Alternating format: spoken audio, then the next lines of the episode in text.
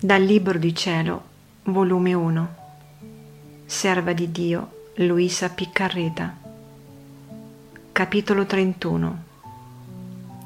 Sofferenze da parte della famiglia, sommo timore e ripugnanza di Luisa che gli altri possano accorgersi delle sue sofferenze e di quanto le accade. Una sera, mentre si stava a tavola ed io in questo stato di non poter aprire la bocca, la famiglia si incominciò ad inquietare. Io lo sentivo tanto che incominciai a piangere e per non essere vista m'alzai e me ne andai ad un'altra parte seguitando a piangere e pregavo Gesù Cristo e la Vergine Santissima che mi dessero aiuto e forza a sopportare questo cimento. Ma mentre ciò facevo, mi sentii incominciare a perdere i sensi.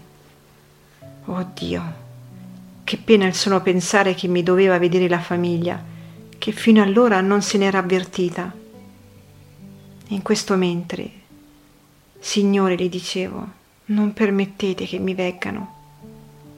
Ed io avevo tale vergogna d'essere vista che non so dire il perché, e cercavo quanto più potevo di nascondermi in luoghi dove non potevo essere veduta. Quando poi ero sorpresa all'improvviso, in modo che non avevo tempo di nascondermi o almeno di inginocchiarmi, che come mi trovavo, in quella posizione restavo, e potevano dire che stavo a pregare, allora poi ero scoperta.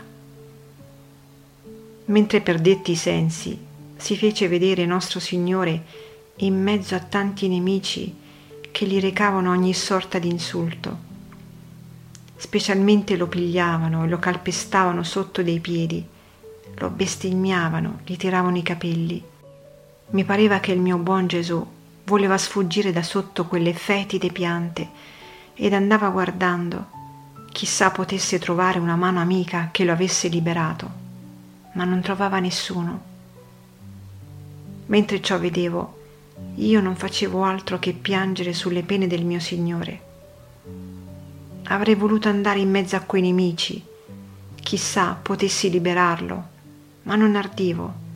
Gli dicevo, Signore, fatemi parte delle vostre pene. Deh, potessi sollevarvi e liberarvi. Mentre ciò dicevo, quei nemici, come se avessero inteso, se ne venivano contro di me, ma tanto arrabbiati, ed incominciarono a percuotermi, a tirarmi i capelli, a calpestarmi. Io avevo tale timore, soffrivo, sì, ma dentro di me ero contenta che vedevo dare al Signore un po' di tregua.